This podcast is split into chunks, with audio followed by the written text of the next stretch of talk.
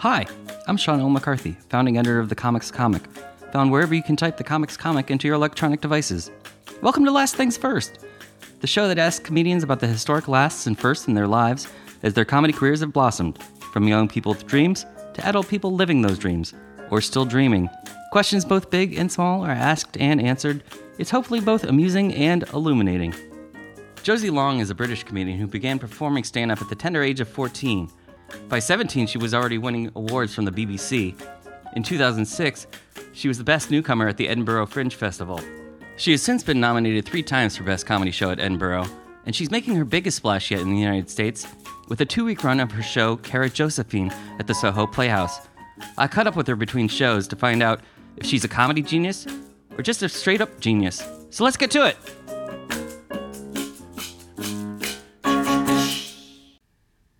Josie Long, thank you so much for coming to America. Oh my god, it's my absolute pleasure. I'm so thrilled to be here. I was walking around Manhattan yesterday and I kept getting these like visual explosions of pleasure. Just looking at everything like, oh, it's real. It's all here. But you've been here before. I have, yeah. What No, was what was your first time in America? um well, the first time regardless of comedy, Right. the first time I came here I was 14 years old and I was on a trip from Junior Mensa in the UK. With loads of terrifying nerdy children. And it was a it was a hotbed of hormonal activity. It was incredible. I um we went to the statue of liberty. Hmm and i uh yeah it was good. It was fun. But then i came here in um 2007 to do some shows for the first time sort of did the odd sort of free little weird gig and stuff Before I ask about that, Junior Mensa, did you apply for that or did they seek you out? I go, wish they'd have sought me out. My my mum, God bless my mum. My mum really, really wanted me to be brighter than I was, and there was a time I she just always had me doing IQ tests. Right, she was like really believed that I was very bright, and there was like a six week period where I did like an IQ test for junior Mensa, and then they got in touch with my mum. They were like. Oh my God, we think this child is a genius, right? So then I had to go and do loads of tests. And then at the end, they were like, this child is not a genius. and it was like, oh, cool. Mm. just- oh, great. That's good for my confidence. And I think it was like the first test. I think my mum must have been sat there with me being like, do you think it's seven or do you think it's four? Do you think it's seven or do you think it's four? You know? um, so it was a funny little period of my life. Yeah. What what did you think your life was going to be like at that at that point? Oh God, I don't know. I think I was such a little prize pony. Like I loved when I was sort of 10, 11, 12, I like loved jumping through hoops. I loved like doing all the tests I could. I loved exams, and then I kind of stopped. I like started. I found comedy and really loved that. But I think it was only when I was a little bit older that I was like, I want to be a comedian Mhm. more than anything in the world. But but what were you what were you wanting to be before comedy? Uh, I don't know. I don't know. And, and to be fair, I've probably wanted to be a comedian since I was about 12, maybe younger. So maybe there was nothing. Maybe all I wanted before then was like, to, all I really wanted before then was to be allowed to eat as much confectionery as possible at Oh. all times. There was a Ah. bakery on my way to school. What did you, what did you think of Willy Wonka as oh a my god! I Gene Wilder. I was kind of in love with Gene Wilder because Yes. he's so enigmatic in that. I love Gene Wilder and I was scared of chocolate rivers. Oh yeah. I thought I would get sucked in like I- Augustus Gloop. Yeah, so, like the whole thing is so cruel. And I was thinking about it last night because I was thinking the Oompa Loompas are so judgmental. And like, they've got nothing going on. They're very passive aggressive. Yeah, like look to your own lives, okay? Yeah, you're working for shit conditions, shit pay for like this enigmatic guy. Deal with that. They're not unionized. harassing Children, Yes. yeah. Children make bad decisions. Yeah, get over it, Oompa Loompas. You've not made good decisions. Look at your own life. Terrible. Uh, but I guess, you know, they don't give out candy factories, confectionery, No, manufacturing plants to young children. and they should. They should. They make great business decisions. What, would, what would you do if you owned?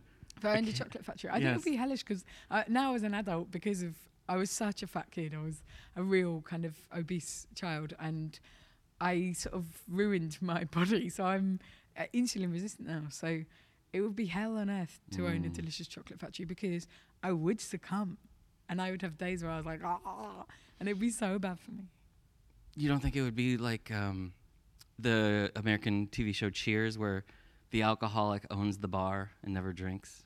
Oofed. But then isn't there something really sad about that being like you, it's like being a feeder, isn't it? It's like, oh no, I won't have any. You have it. Right. You have it. Isn't it really You're en- sad about that? Like, enabling you have it. Let me watch you eat it. Oh, you enjoying it? Mm, you know, it's too much.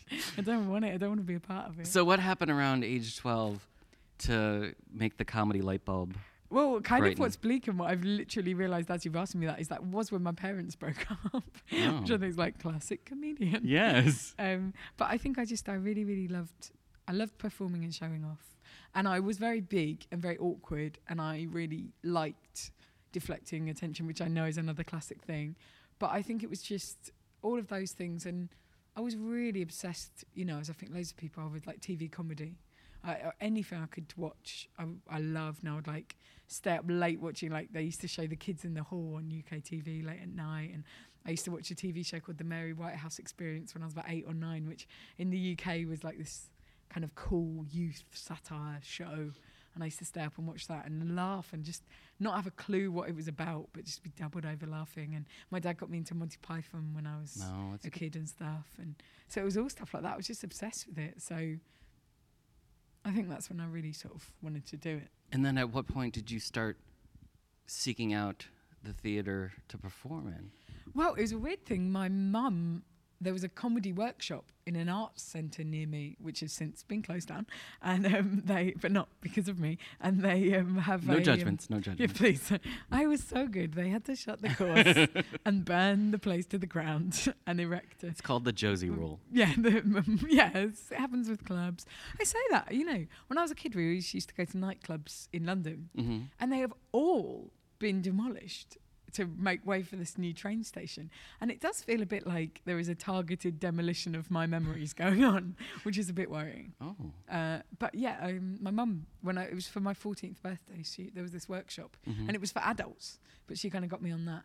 And it was brilliant. It completely changed my life. It was like I found this thing, because up until then, like, I'd done drama stuff, but I was sometimes quite nervy, and I tried to like learn musical instruments, and I hated it, and I was shit at it. And but with comedy, it was like I found this thing that was just all about excitement and pleasure for me. Like I just love, love it, you know. How did the rest of the class take to you being so young? Oh, they were very sweet. There's a woman there who, when I met her, she was 34 and I was 14, and she's still my friend now, and she was so lovely and.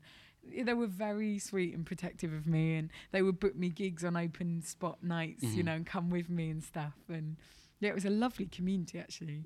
And the guy who ran it was just this lovely guy who he was like 27 when I first started going, and at that time that seemed like this wise old sage, you know.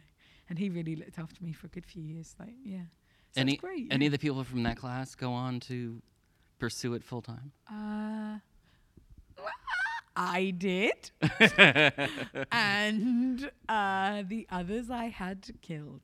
So no, Oh. no, there are. I think That's next are. year's show at the. Oh. God, yeah, bleak, isn't it? I think there are. I can't recall to mind that many of them, but yeah, then there are some that are writers now. Yeah, there are. Okay. They still there are people who still do it. Uh, but in retrospect, sorry, not that many. Hmm. But I suppose it's because it was like this one little suburb of southeast London, and we were all doing it, and a lot of us were just doing it as a hobby, you know. So maybe, but it was really good. It was good, yeah. Uh, when you you said the first time you came to America as a performer was 2007. Yeah, So that was after the first time you'd gone to Edinburgh. it was. Yeah, yeah, yeah. Which was scarier for you? Oh, I, oh God. Uh, I think possibly Edinburgh, because Edinburgh was this thing that I've been building up to for so long in my head. It was all about for me, like I had to write an hour-long show. I had to get that done. That was all I wanted to do, and so it did have loads of pressure on me. But in some ways, America, like especially at that stage, it all just seemed too big and too exciting and far beyond my wildest dreams. So like just be doing like little open spot gigs in New York, I was like, oh my god, I can't believe I'm doing this, you know. and so it was kind of just, I didn't really take it seriously in the same way, I suppose. I was just so excited to be doing it, and also there was just such a thrill to be on stage and be like, hello, I'm foreign, you know. I talk different. Yeah, yeah, yeah. Here I am. I'm from London.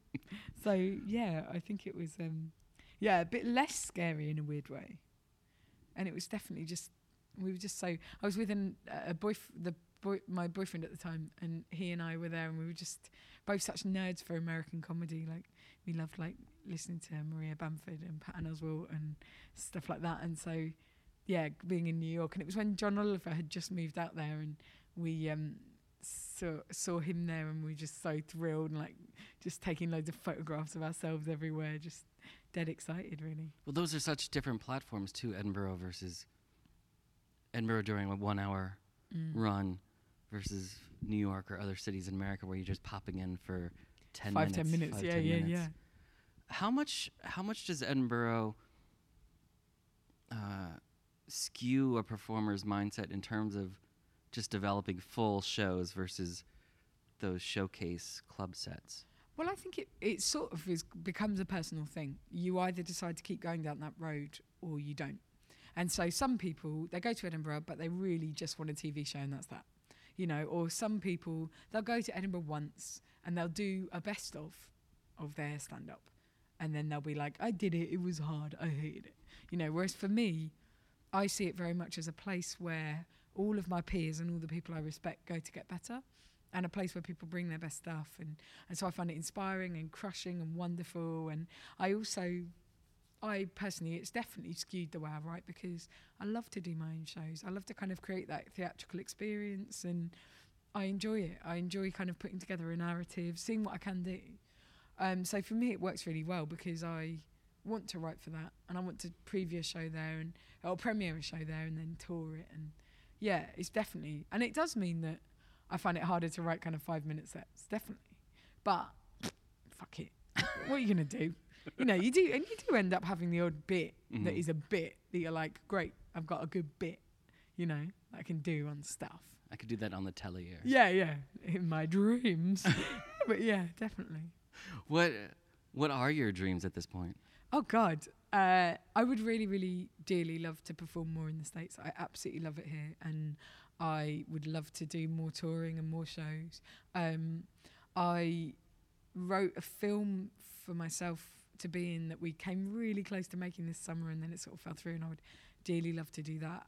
Um, I would love to make stand-up TV shows. I, I just it's weird. Like I for a long while I was like, all I want to do is get better as a stand-up, and now I feel like, oh, I really love where I am with stand-up at the moment, and I want to do all kinds of things. And but I guess my dream is always just to have better ideas and get better. And so at the moment, if I could choose anything, I would have loads of really brilliant ideas and write them. like that would be my dream, regardless. But yeah, I would love to get to make more stuff of in all kinds of mediums. Um, I feel like it takes a while to kind of feel like you've come of age as a performer, and I feel quite, yeah, like I would love to write more and do more stuff. But yeah, I would definitely love to perform more in the states because. So if anyone ever wants to hire me, please hire me. I have a visa.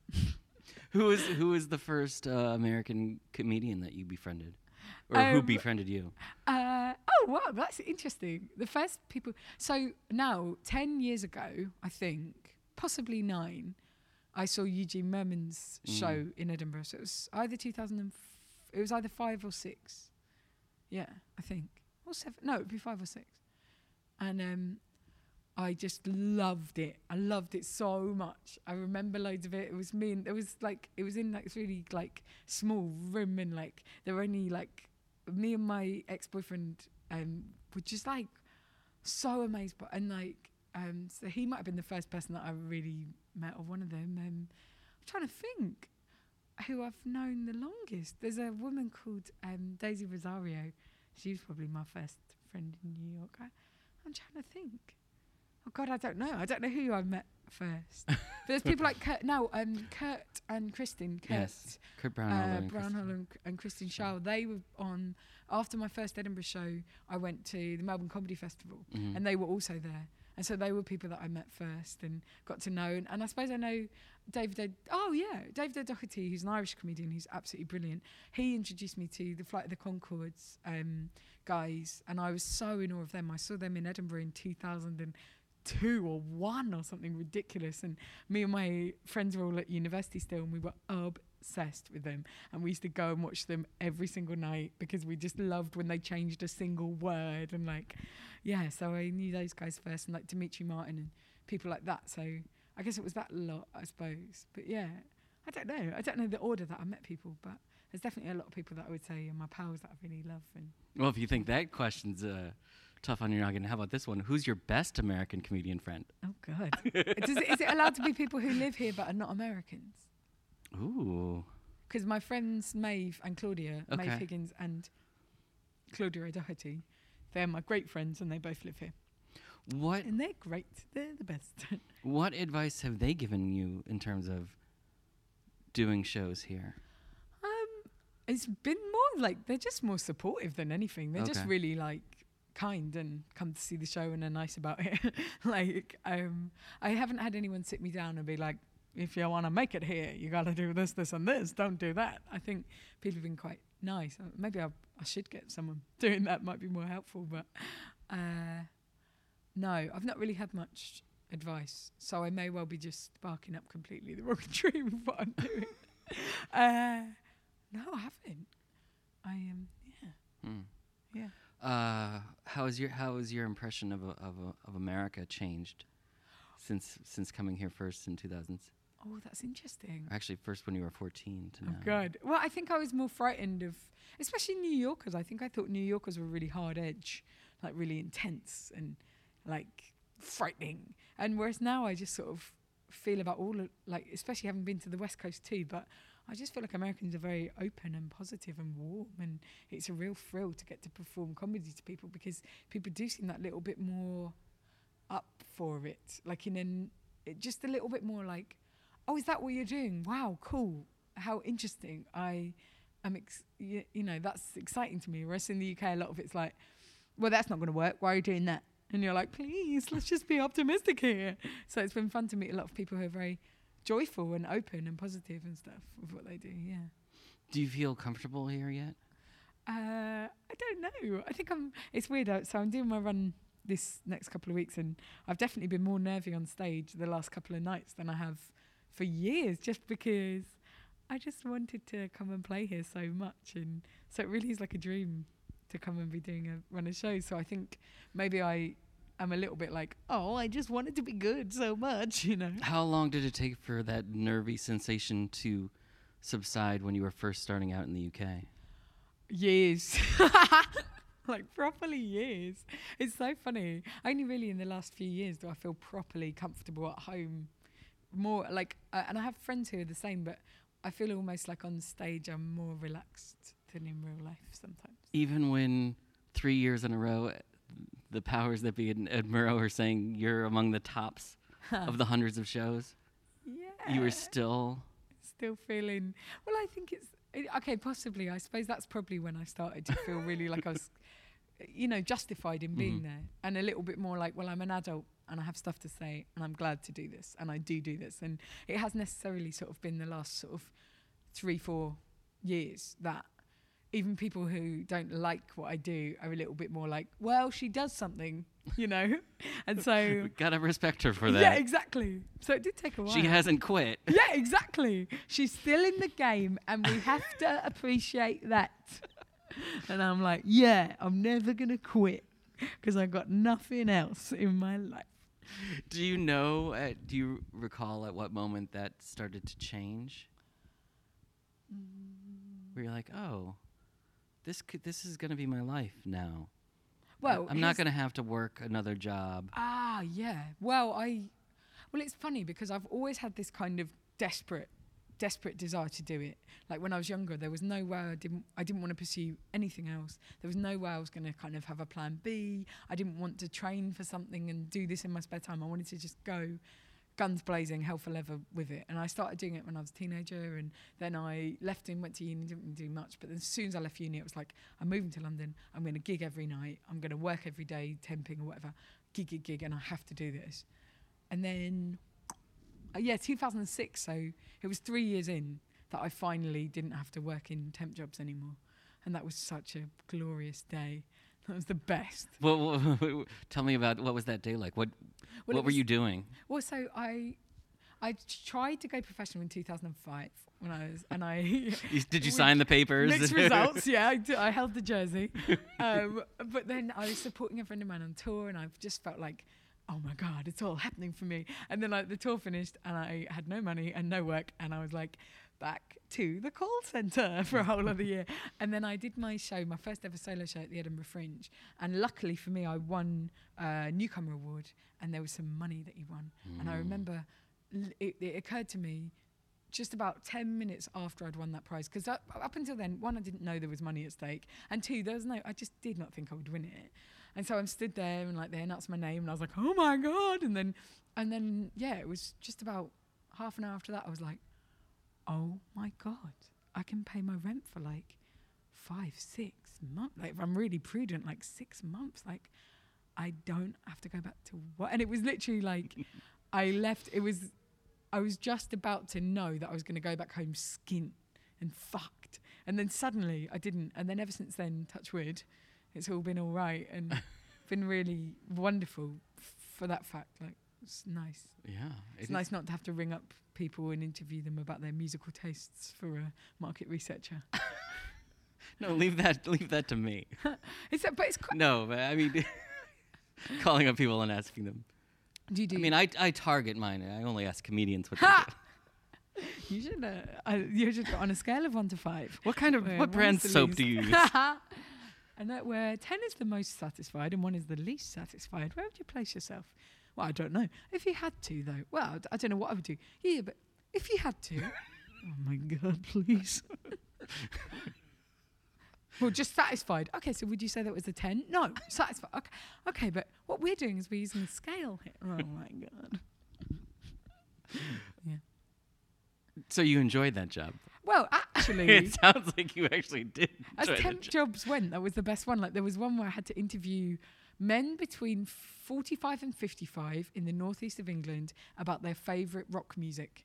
And it was honestly one of the best jobs I've ever had. They would always be like, Oh, I love talking to you, love. And they were like so flirtatious with me. And there was one where I had to interview wealthy women about their horses. Ooh. Yeah. And it was like, how much satisfaction do you get from your horse? Which in itself was a question like was hilarious to Yeah. me.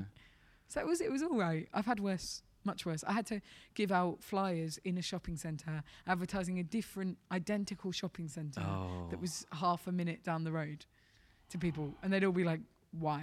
And I'd be like, I don't care. There are people who do that, but for comedy clubs. mm-hmm. Uh, does, Mhm. does that happen in London too? It does. In Leicester Square you see them. Yeah. It's not great.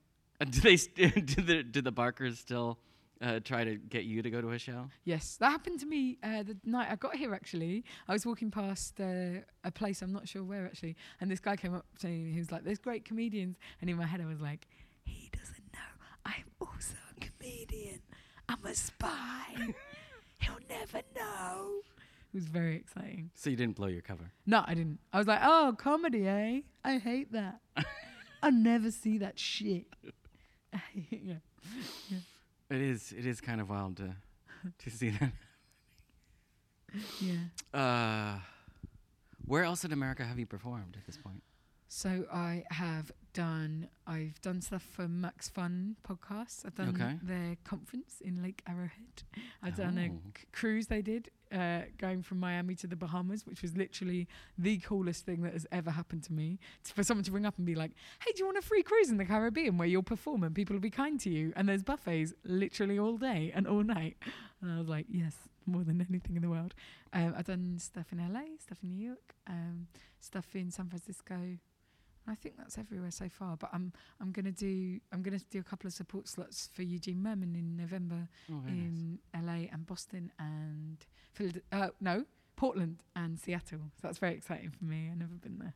That is exciting. For the um, Maximum Fun uh, conference, did you also give a, t- a pep talk or a, lead a seminar, No, or did you just perform? I just performed, but I would love. To, I love that sort of thing. I like the fact they've got elements that you can go and learn stuff.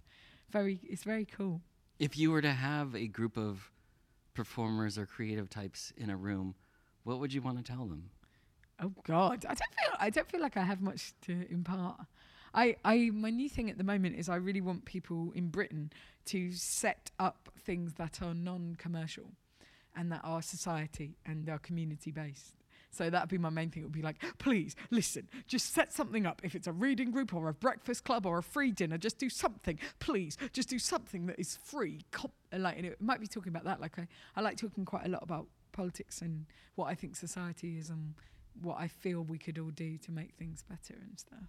But then you you run the risk of being preachy, so it would have to be from the angle of I am an idiot clown who does things badly, and you will do things better than me. You do have plenty of catchphrases, though. Oh, I do. Thank you. I got great, great What's catchphrases. what's the last uh, great catchphrase of someone else's that you've that you've loved? I don't know. Oh, I can't think of any that I really would adopt. or like mottos or life Oh. advice. Well, we uh, we have this thing for my charity, which is sometimes if you want something to exist, you have to make it yourself, and that's I think very important. Like sometimes you, if you really think about the things you want to exist in the world, most of the time they're not there yet. And if they are there, then you are a basic idiot. no, no, no. I, but like, if you know, it's good to it's good to create things. And there's a thing that me and my friend wrote to try and cheer, cheer ourselves up, which was we do what we can. Like sometimes you just have to go. I did what I could, and I'm not magic. I'm some idiot. I like saying I'm not magic as well. I'm like, I'm not magic. I can't do this. That's good. I'm only a human. Yeah. And I'm not even a great human. I'm just a mid level human. Hmm. Don't sell yourself short. Ha! I'm a low level. um, yeah, yeah. Catchphrases. What advice would you give uh, to anyone who hasn't done a show in Edinburgh but They want to. to? do it sooner rather than later. People, some people are like, "Oh, I will do one, but I just think I need three or four more years." Blah, blah, blah. You don't do it sooner rather than later, and do it on your own terms. Think about the venue. Think about what you can do to the room in that hour. Think about how you might decorate it. Think about how you might make that different. You know, think about exactly what you would want to say and give and do, and what experience you would most love. You know, imagine really like if you're bespoke making it for yourself, what would you do? And then fucking go for it. Hell for leather. Don't compromise at all. Don't be frightened. Do exactly what you feel you must be doing and enjoy it. Really enjoy it. And don't think about it in terms of what you'll get from it. Don't be like, I need to get a TV show or I need to do this, that, the other, because it's not what it's not what it's about. it's not what being a comedian is about. Now, how much of that advice is also applicable to you or any other quote unquote foreigner coming to America? Yeah, I mean, I- Is it the same advice or is it I, slightly different? Oh God, I don't know. I don't know because I'm just some clueless idiot who's pitched up here with a dream and a and a luggage bag. I I don't know what the right thing to say about coming to America is. I, but I think I suppose I try and treat everything in the same way, and that is you're doing it out of the love of doing it, and you're doing it because you feel like this is the thing you think you should be doing. So with this show, I love it, and I just wanted to perform it as much as possible, and I wanted to bring it here. So I don't really know. Maybe like uh, me and my friends made these short films, right? And they're both like 20 minutes long. And we sent them off to all these film festivals. And we got loads of rejections. And we were like, oh, they must be shit. And then someone said to me, like, you know that they need to be like five minutes long or less than 15 minutes long. Otherwise, film festivals can't use them. Like they need short things. And I was like, oh no, we were just making what we liked. Like oh, oh. And I think like so it's not necessarily the way to instantly other things leading from it. But that's what I liked about stand up. I like the fact that it's an end in itself. You know, it's this brilliant thing that you love and you do, and yeah, yeah. Well, you're pretty gosh darn good at it. Ah, thank you so much. And That's it- so nice. And it was a delight talking to you, love. Oh, oh my god, you sound like a chimney sweep. oh, thanks so much for having me. Oh, it's my pleasure.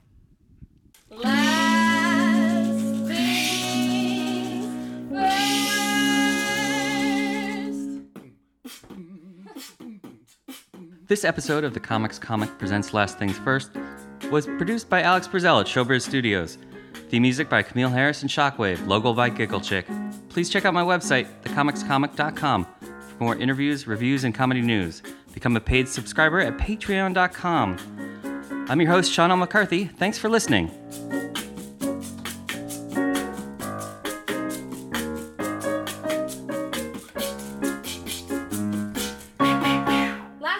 Last things first.